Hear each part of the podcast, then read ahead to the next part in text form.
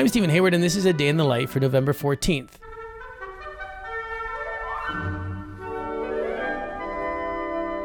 It was on this day in 1943 that a young conductor in training by the name of Leonard Bernstein took the stage to conduct the New York Philharmonic Orchestra for the first time. Bernstein was only 25 and, by his own account, terrified. The son of Russian Jewish immigrants, he began playing piano at a young age and would eventually go on to Harvard University to continue his studies. While there, he worked alongside composers like Walter Piston and Fritz Reiner, eventually contributing to the score of the lefty musical The Cradle Will Rock, among other things. Joe worker gets gypped for no good reason, just gypped. Hired on by the New York Philharmonic as an assistant conductor, the baton fell to him for the first time when Bruno Walter, the orchestra's primary conductor, came down with the flu.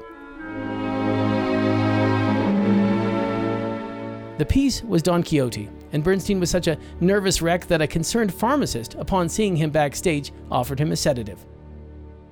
Bernstein held the pills in his hands for what would feel later to be a long moment, then flung them away into the darkness of the backstage area. Then he walked out to face the music. We resume this afternoon's New York Philharmonic Symphony concert, sponsored by United States Rubber Company, with a performance of Richard Strauss's tone poem, Don Quixote. Leonard Bernstein, assistant conductor of the Philharmonic Symphony, will direct. And the rest, as they say, is history. Leonard Bernstein and Don Quixote.